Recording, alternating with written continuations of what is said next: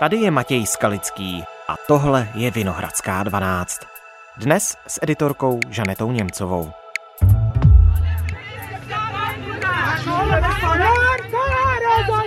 Afgánské hnutí Taliban nařídilo ženám, aby si na veřejnosti zakrývali tvář. Talibové navíc přes původní sliby dál zpřísňují režim pro afgánské ženy a dívky. Úřady v afgánském městě Herát přestali vydávat řidičské průkazy ženám.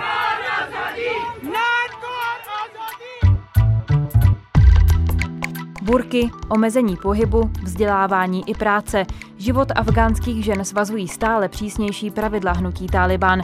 Jak pevnou rukou vládne a co všechno se v zemi od loňského převratu změnilo, přibližuje novinářka Petra Procházková z deníku N.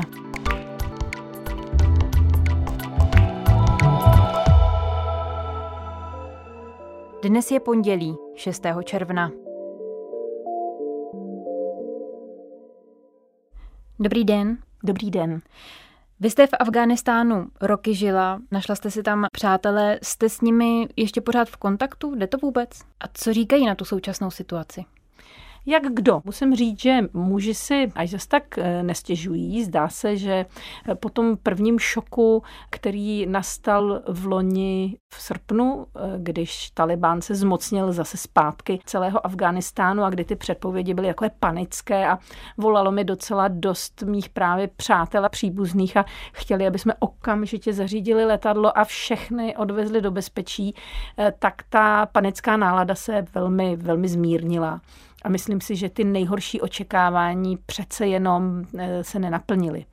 Ale co se týče žen, se kterými jsme třeba pracovali nebo které tam ještě teď zůstávají, tak ty samozřejmě jsou mnohem skeptičtější, stále jak si se snaží dostat se ze země pryč a myslím si, že jejich život se na rozdíl od života těch mužů změnil úplně zásadně. Právě Taliban a práva žen, to bylo a je stále velké téma. Když se hnutí loni v létě dostalo k moci, tak jeho představitelé slibovali, že to nebude jako při jeho minulém vládnutí koncem 90. let. Dodržuje to?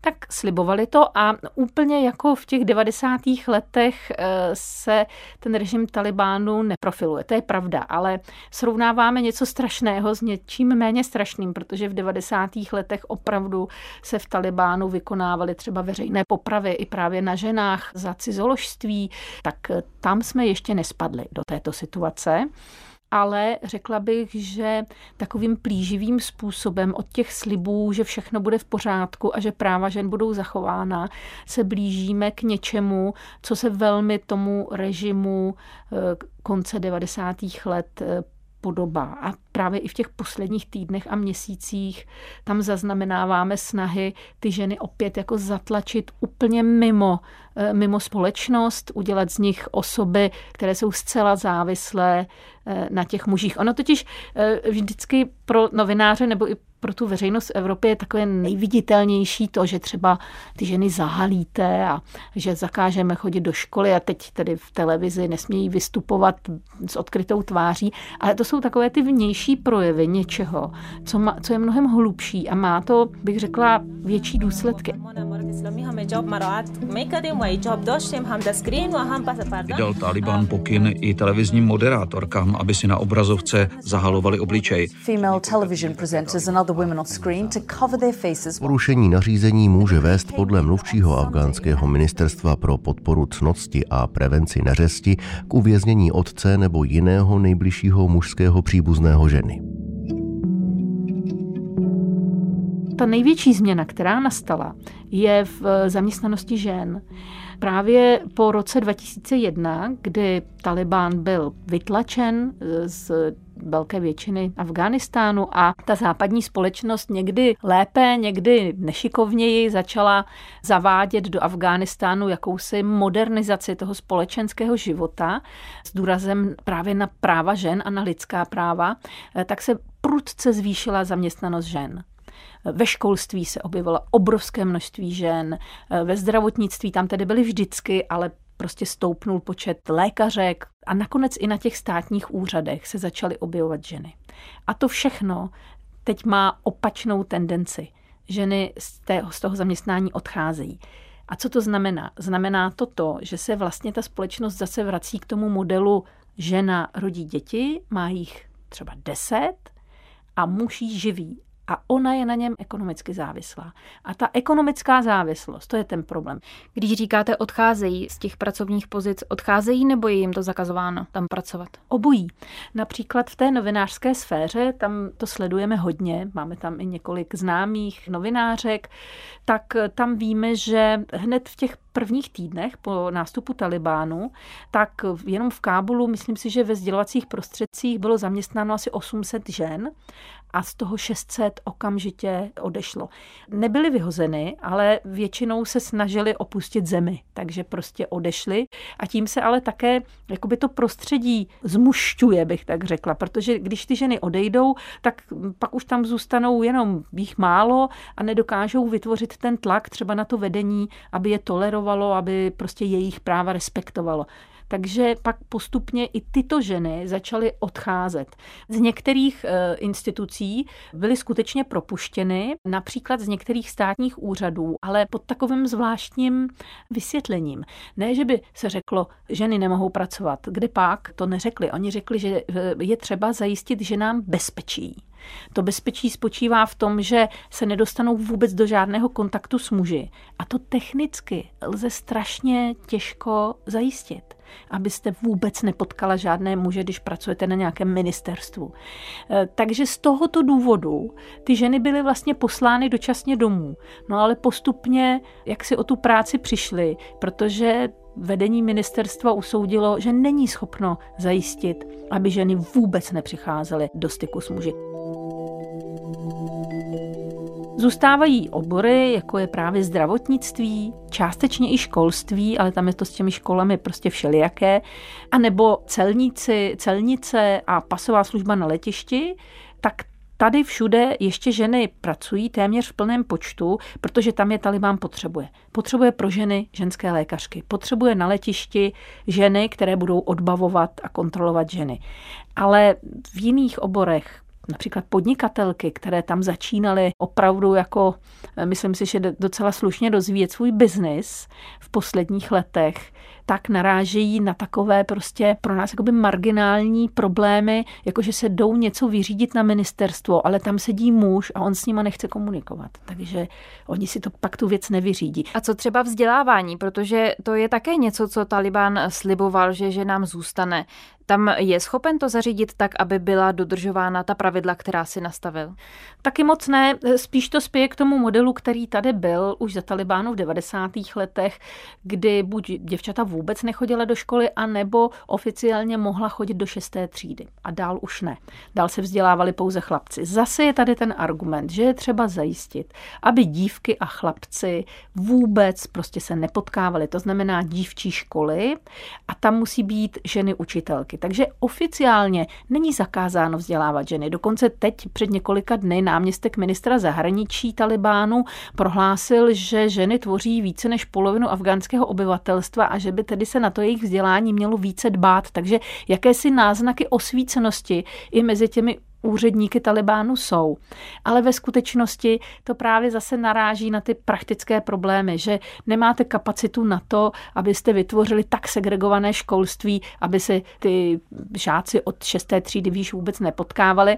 E, takže víceméně na středních školách ta výuka neprobíhá, ale už jenom úspěch je, že tam mohou pracovat zahraniční humanitární a rozvojové organizace, které právě na ta ženská práva jsou zaměřena a zdá se zatím, že je nikdo nevyhazuje.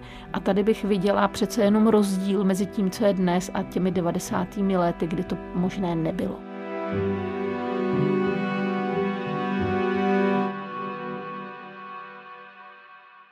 Vy už jste zmiňovala, že pro nás jako obyvatele západních eh, zemí je asi nejviditelnější to nařízení, že tedy ženy musí být zahalené, včetně tedy televizních moderátorek.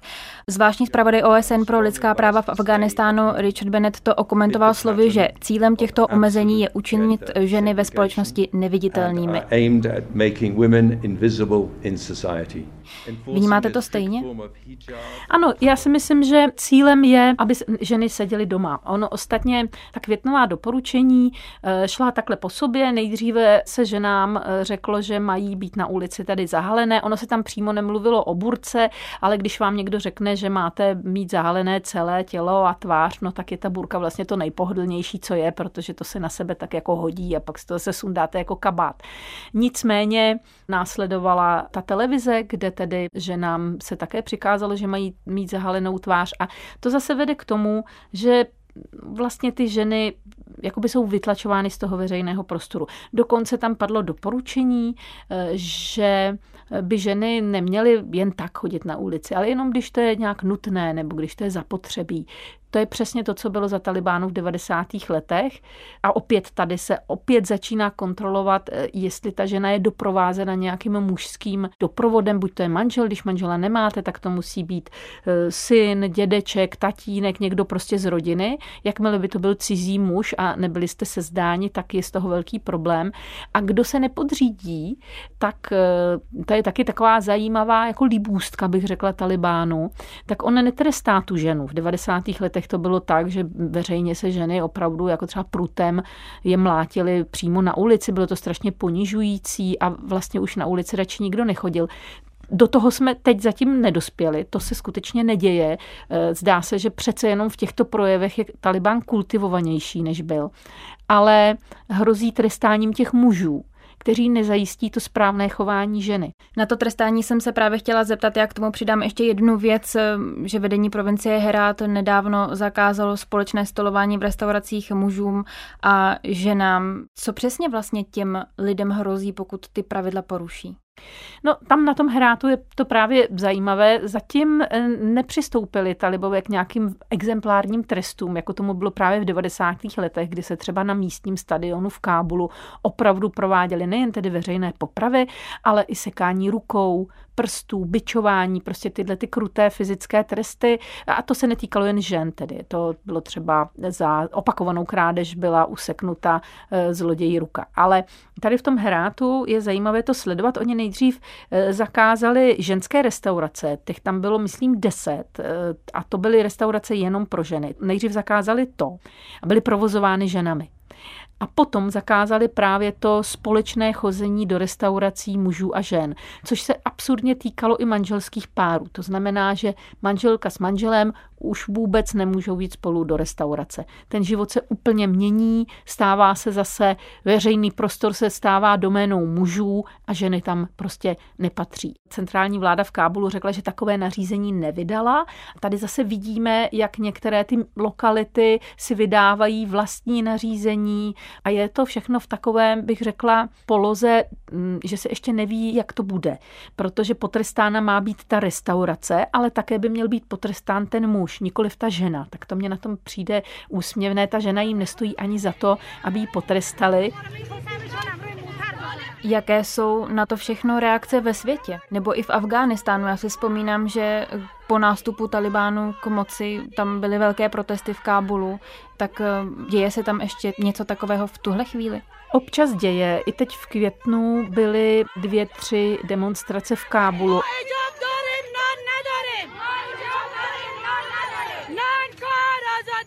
Ale když řeknu demonstrace, tak možná, eh, možná to zní jako eh, zveličování, protože teď už se v poslední době těch akcí zúčastňuje třeba 20 žen, nebo na té poslední 26. května, pokud se nemýlím, jich bylo asi 30. Tak samozřejmě jednak ta intelektuální jaksi skupina žen je mnohem menší než v Evropě, těch žen vzdělaných nebo těch žen, které chtějí bojovat za svá práva, je tam samozřejmě málo. Je to dáno i tím, že obrovské množství právě těchto žen odešlo po nástupu Talibánu. Ale ty, co tam zůstaly, to jsou tedy opravdové hrdinky, protože něco jiného je demonstrovat v davu jaksi tisíci hlavém a něco jiného je, když je vás 20. Eh, Taliban vždycky dvě, tři sebere, ty nejaktivnější. Eh, teď se třeba taky stalo, že je drželi, že talibové drželi někde asi 10 dnů a pak je pustili, moc se neví, co s nimi bylo. Možná jim vyhrožovali, pravděpodobně byli v nějaké vazbě. Takže je zastrašují. Nějaké zase exemplární tresty zatím nepadají, spíš je to v té formě takového zastrašování. Ono, když demonstruje 20 žen, tak je zjevné, že to pro ten režim nepředstavuje žádné nebezpečí. Když to vezmeme v obecnější rovině, jaký je teď život v Afghánistánu? Po nástupu talibánců se mluvilo o hluboké ekonomické krizi, o katastrofálním nedostatku jídla. Já si myslím, že to je úplně největší problém, že samozřejmě ta ženská práva jsou taková třešinka na dortu, ale že úplně největší problém je neustále hrozící hladomor. Právě teď je období, nebo možná už ho máme trochu za sebou, vždycky po zimě kaloricky eh, jsou ti lidé na tom hrozně špatně, eh, protože tu zimu oni mají nějaké zásoby a tím většinou dojdou a na letošní zimu nebyli schopni si ty dostatečné zásoby vytvořit. Víme, že ten kalorický příjem v Afghánistánu je mnohonásobně nižší, než by měl být. Je tam, opět se tam objevuje ve velkém podvýživa dětí, eh, takže to samozřejmě zachraňují různé humanitární organizace. Jestli se to podaří eh, nějakým způsobem vyřešit nebo ne, nevíme. Myslím si, že Taliban zjistil, že si tak trošku může vystrkovat růžky a přesto se svět snaží nějakým způsobem eh, nenechat ty lidi hladovět, že tam ta pomoc nějaká, nějaká jde. Ono je to prostě strašně těžké, bych řekla, pro světové společenství nedávat Talibánu, nespolupracovat s Afganistánem, nedávat mu peníze, zmrazit jeho peníze, peníze Afganistánu v zahraničních bankách a vidět, že tam lidé umírají hlady. To je velká, jaksi velká výzva a je samozřejmě těžké trvat na principech, když jde o životy lidí. Vy už jste to zmiňovala, že mnoho Afgánců se rozhodlo tedy opustit zemi. Do sousedního Iránu například podle odhadu odejde na pět tisíc lidí denně. Je pro ně teď složitější než dřív ty hranice překročit a nabourává to nějak vztahy Afghánistánu a jeho sousedů? No, Irán a Pakistan byly tradičně země, kam odcházeli Afgánci už v době sovětské okupace. Tehdy odešlo pět milionů lidí do těchto sousedních zemích. Tak většinou ty lidé, kteří směřují do Iránu, tak se snaží v Iránu nezůstat a jít dál. A to především do Turecka, kde se také přechází hranice pěšky. A v Turecku už hledají možnost, jak se dostat dál do Evropy. Takže Irán není ani tak cílovou zemí, jako zemí transitní. A to si myslím, že vlastně Iráncům je tak trochu jedno, protože je to také velký biznis převaděčství. From here it's a seven hour journey through the desert to Pakistan, then they'll be smuggled on into Iran. V tom jsou obrovské peníze a živí se na tom stejně lidí jako v Afghánistánu na drogách. Jaké to pro vás je sledovat, že se ta země v podstatě teďka vrací o 25 let zpátky?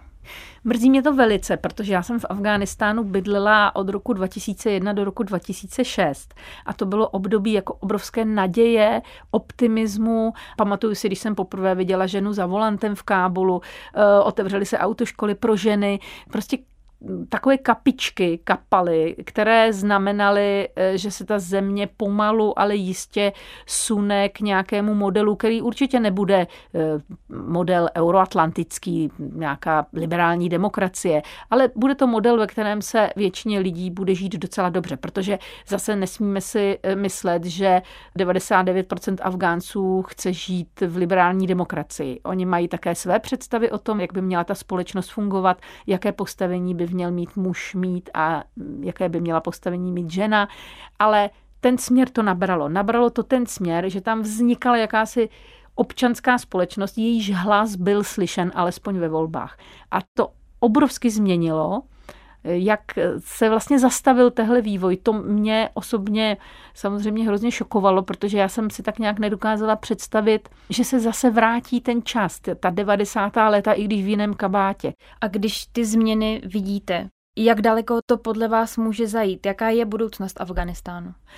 Já si myslím, že nakonec i Taliban podlehne jistému ekonomickému tlaku. Samozřejmě má tam Čínu, Čínu, se kterou už spolupracuje a Čínu, kterou vůbec žádná lidská práva nezajímají, takže to je velký partner Talibánu, ale Talibán pravděpodobně bude chtít tu zemi rozvíjet i jiným směrem a já bych neřekla, že sleví z toho, co se teď děje, že najednou prostě otevře ženské školy a tak dále. Ale pokud Taliban stojí o to, aby třeba v zemi, a to teď zaznělo z řad talibánské vlády, že aby bylo opravdu důstojné zastoupení OSN v Talibánu, zve tam zahraniční novináře, zve tam zahraniční humanitární organizace, navenek i mluví někteří představitelé Talibánu o tom, že chtějí řešit ten problém toho ženského školství. No oni si představují, že tam peníze peníze, postaví se ženské školy a ta segregace bude fungovat. Ale já si myslím, že je mnohem lepší mít alespoň nějaké školy ženské, než aby ty eh, dívky vůbec nechodily do školy. Takže myslím si, že nakonec eh, velmi pomalu, ale jistě se co si zakonzervuje, to, co vidíme možná teď, a něco se bude pomaličku třeba rozvíjet a ta ekonomika bude možná tlačit ten vývoj dopředu, protože ekonomicky nevydrží být uzavřenou zemí před celým světem a zemí, kde polovina obyvatel, ty ženy vůbec nepracují a to se mohou dovolit země, které mají ropu a plyn. Ale takhle chudá země jako Afghánistán si to dovolit nemůže. Takže já si myslím, že ekonomika Taliby dovolí možná trošku povolit, ale liberální demokratický režim z toho nebude nikdy. Díky moc za váš vhled do situace v Afghánistánu. Hezký den. Tohle je vše z Vinohradské 12. S novinářkou Petrou Procházkovou z deníku N jsme mluvili o životě v Afghánistánu a o tom, jak moc se proměnil pod vládou hnutí Taliban. Úterní epizodu pro vás připravuje zase Matěj Skalický. Čemu se bude věnovat? Chystáme se spolu s datařským týmem Českého rozhlasu oprášit jedno velké, možná zapomenuté téma. Naslyšenou zítra.